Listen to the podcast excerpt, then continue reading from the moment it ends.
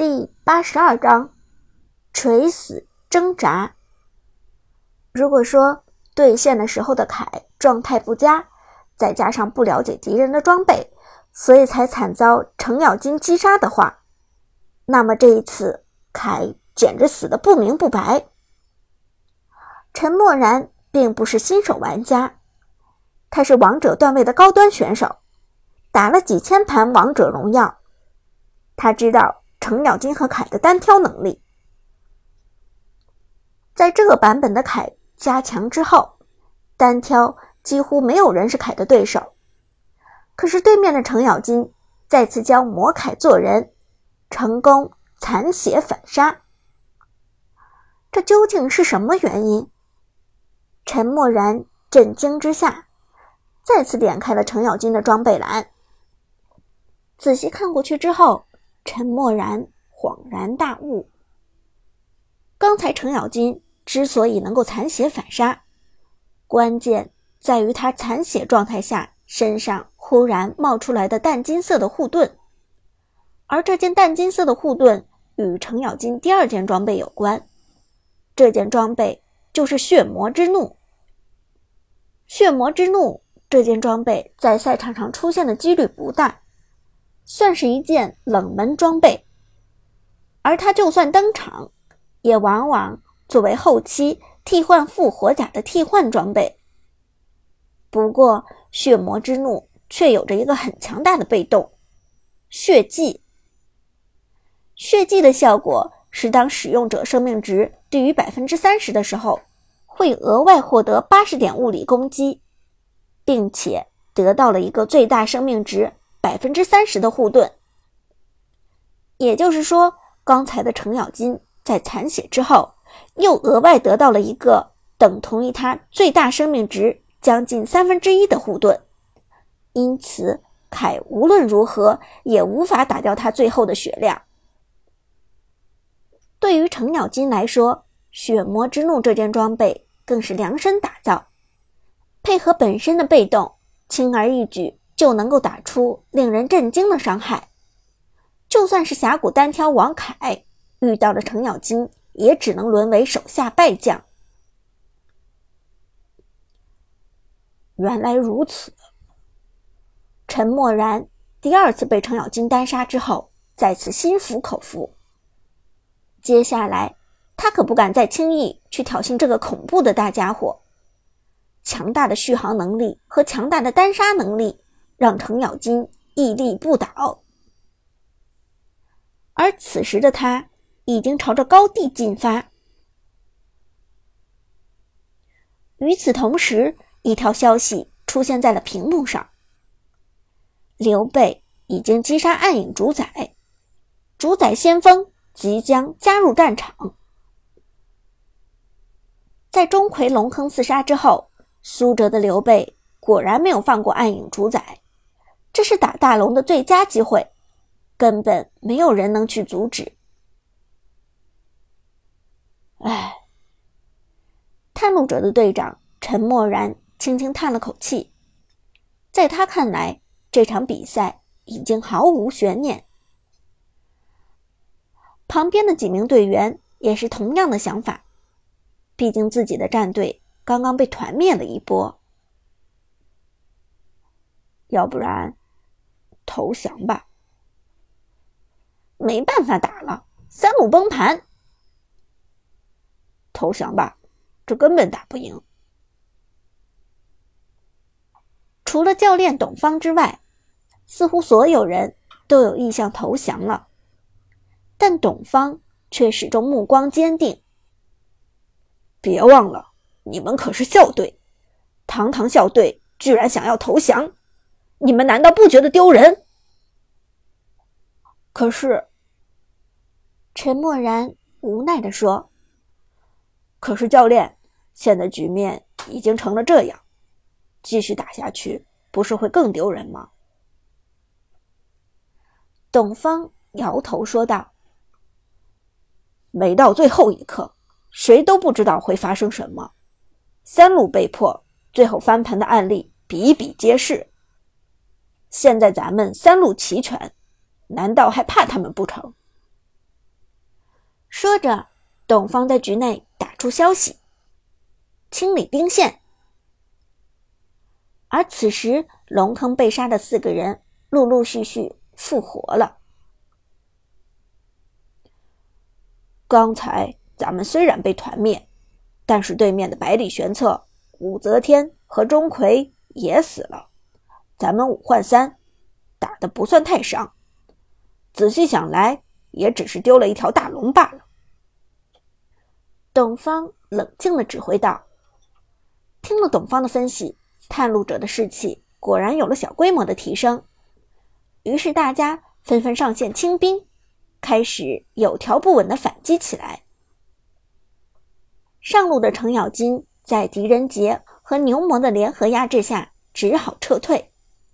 毕竟魔铠已经消耗了他大部分的状态和技能，而诸葛亮和韩信分别清理中路和下路，渐渐将兵线赶到了河道之外。S 六这边，苏哲。沉声说道：“压缩兵线，清空他们的野区，不要让他们的兵线过河。趁着主宰先锋在，狠狠压制他们。正所谓逆风带线，顺风压残。现在 S 六的局面正是顺风中的顺风，所以一定要得理不饶人的狠狠压制兵线的位置。”其实就是视野的范围，而视野的决定范围决定着一方势力活动的范围。如果三路兵线都是靠近敌方高地，那么这一方的活动范围几乎就是整个地图。但如果三路兵线被反推到自家高地，那么这一方的活动范围就只剩下自家高地了。因此，打掉暗影主宰。召唤出召唤先锋的意义，就在于推进兵线，从而获得更大的活动范围，去收割对方的野区。三波暗影主宰可以提供非常多的机会，如果顺利清空对方野区，将会给双方的经济带来不小的差距。眼看着第一波主宰先锋已经出动，S 六这边连忙趁机推进上去。机动力较强的程咬金和百里玄策各占一路，上路程咬金带队，下路则是百里玄策推进。剩下苏哲的刘备带领着武则天和钟馗从中路抱团压制，一路直奔高地而去。推进过了河道之后，下路便出现了韩信的身影。董方果然再次准备向百里玄策下手。从线上迎着百里玄策追去。毕竟在这些人之中，身板最脆的就是百里玄策和武则天，而此时武则天身旁有刘备和钟馗保护，韩信就只能挑走单的韩梦下手。真烦人，这家伙就知道来欺负我。韩梦皱眉说道，同时招呼苏哲他们。过来保我一下，估计还能围杀到其他人。毕竟探路者的配合还是相当默契的，韩信未必就是单打独斗。于是武则天和钟馗掉头往百里玄策所在的下路支援，穿梭野区，几乎几秒钟的时间就能赶到。但当两人走了一半的时候，董方的韩信。却并未突进袭击百里玄策，而是以一招灵活的位移穿梭到百里玄策身后，清掉了主宰先锋。清掉主宰先锋之后的韩信再次给出位移技能离开，只留下 S 六的三个人扑了个空。与此同时，探路者的大部队却出现在了上路，大锤的程咬金惨遭包抄，周围。出现了四个敌方成员，糟糕，是声东击西。韩梦恍然大悟，连忙提醒程咬金快跑。只可惜程咬金的机动技能就算再强，也很难像韩信一样自如穿梭于敌人的包围圈中。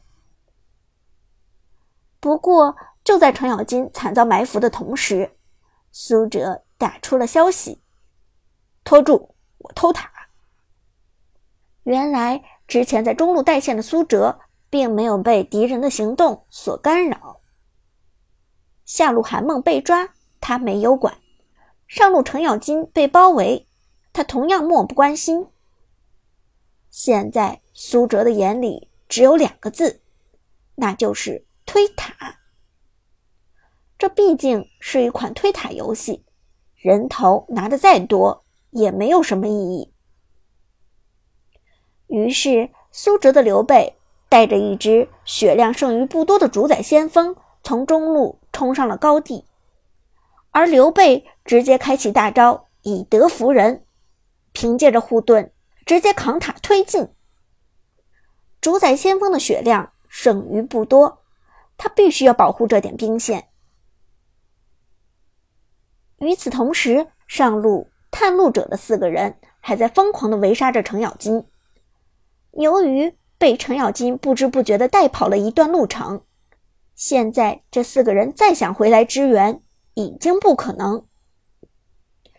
在刘三枪的强力炮火之下，中路的高地塔眼看着已经残血。不过。就在此时，一道身影从天而降。董方的韩信及时赶到，落地后的韩信并没有选择攻击刘备，而是直接挑飞了刘备身后的主宰先锋。他知道现在兵线远比刘备更重要，给 S 六剩下一条主宰先锋，他们很有可能直接推破水晶。而刘备也没有搭理韩信，他的眼中只有防御塔。眼看着血量快要清空，苏哲的刘备疯狂绕着防御塔走 A，几乎就是一瞬间，防御塔和主宰先锋的血量同时清零。中路破塔，主宰先锋也被韩信击杀。于是推掉防御塔的刘备。猛地转身，朝着韩信冲撞过去。塔既然已经推掉，那么就该杀人了。但董方的韩信却瞬间交出位移闪开。职业玩家的反应和手速是不会让自己被毫无硬控的刘备抓住的。清理了中路的兵线，他还要急着去清理下路。